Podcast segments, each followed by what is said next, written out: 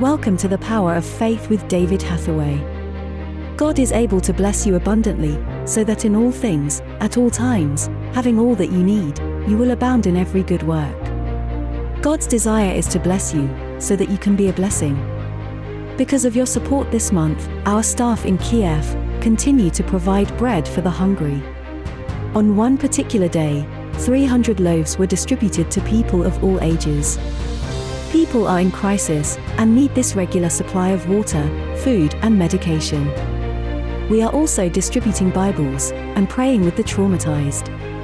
God will use your financial support to bless many displaced people. This work is only possible because of your support. Thank you for standing with Ukraine. To make a donation, visit eurovision.org.uk forward slash donation. Now, Please join David for today's word. It says in chapter 9 of verse 14 that when they came down, that's Peter, James, and John came down with Jesus from the mountain, he came to the remainder of his disciples, and what he saw was that a great crowd of people surrounded the disciples and even the scribes, who, as you know, were part of the religious hierarchy of the day, were questioning the disciples. So at that point, it wasn't clear what the problem was, only that here were the disciples, Jesus wasn't with them, and when he came back, he found that the remaining nine were being questioned by the scribes and by the people. So, in verse 16, Jesus asks the scribes, What question are you asking? What's wrong? And it wasn't one of the scribes, but one of the crowd who answered.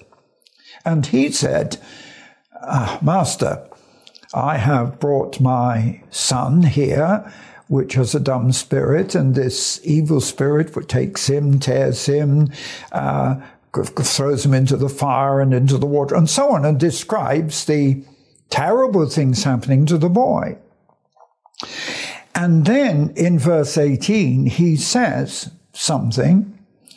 He says, I spoke to your disciples that they should cast out this evil spirit, and they could not. So now you have a very clear example, and this is the only time I actually see this quite clearly outlined in Scripture. This man with the uh, the, the, the, this, the, the, father with this, this son who's uh, in such great difficulty, he's dumb and he has this evil spirit. And he is now coming to Jesus with an element of doubt. Because he says, I brought my boy to your disciples, they couldn't heal him. So immediately you've got this sense of questioning and of doubt. And I find that even today, I, I, think we've got to take notice of this because there is, to a large extent, an element of doubt and questioning over so much of our Christian experience. The unbelievers don't understand. We're criticized. We're regarded, all Christians are now regarded as a strange sect. Um, and so you've got this question.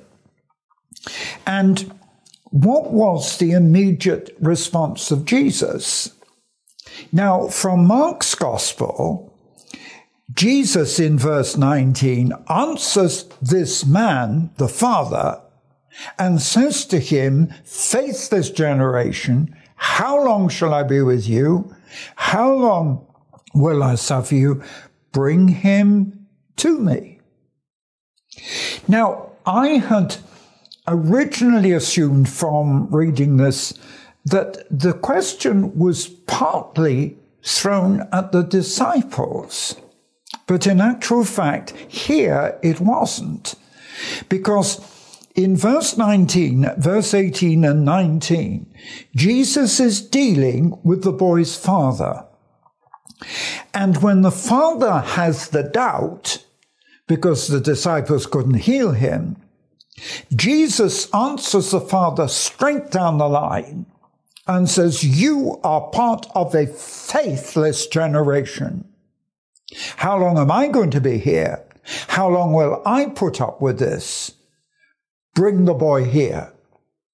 Now, I find this quite, quite strong and quite interesting um, to me as an evangelist that we're dealing here with a, a, a very clear case of unbelief by the faithless representative of the generation. But the disciples who couldn't counter it by doing what we already know they were commanded to do, which was to heal the sick. And then, of course, Jesus takes up the question and when they brought the boy, of course, the Spirit took control and threw him on the ground and so on. So, verse 21, Jesus asks the boy's father, How long has this happened? And the answer is, Since he was a child. And then he begins to describe some of the symptoms. So, what is the answer of Jesus the question is now not with the disciples, we know that they couldn't do it.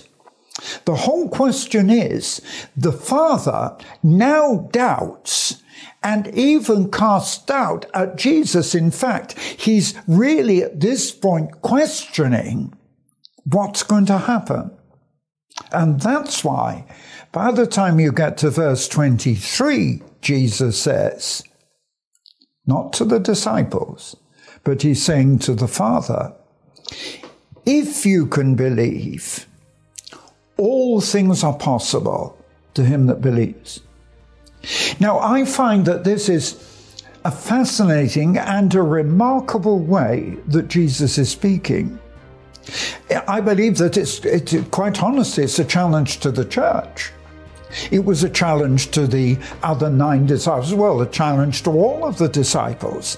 But the challenge was to an unbeliever, an unbelieving father who'd seen the failure of the disciples.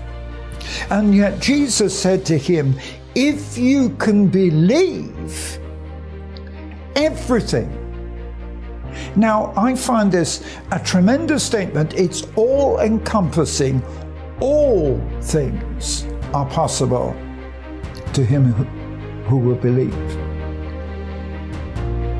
We've got to be changed, transformed by the fire and the power of the Holy Spirit. David Hathaway wants you to live in the fullness of the power of God. On our website, eurovision.org.uk, are many teaching articles, videos, podcasts, and the digital version of Prophetic Vision magazine, all designed to help you on your walk with God. Also available online are monthly newsletters, ministry reports, and updates on our humanitarian aid work with Russian Jews and displaced persons. Visit us online today. eurovision.org.uk Thank you for listening to the Power of Faith broadcast with David Hathaway. We would love to hear from you. Contact us by visiting eurovision.org.uk. Also available online are many free teaching resources to help you on your walk with God. David has written many faith building books to encourage and inspire. Order these online today. Each month, David ministers online and in person. Our ministry is only possible because of the faithful support of so many people.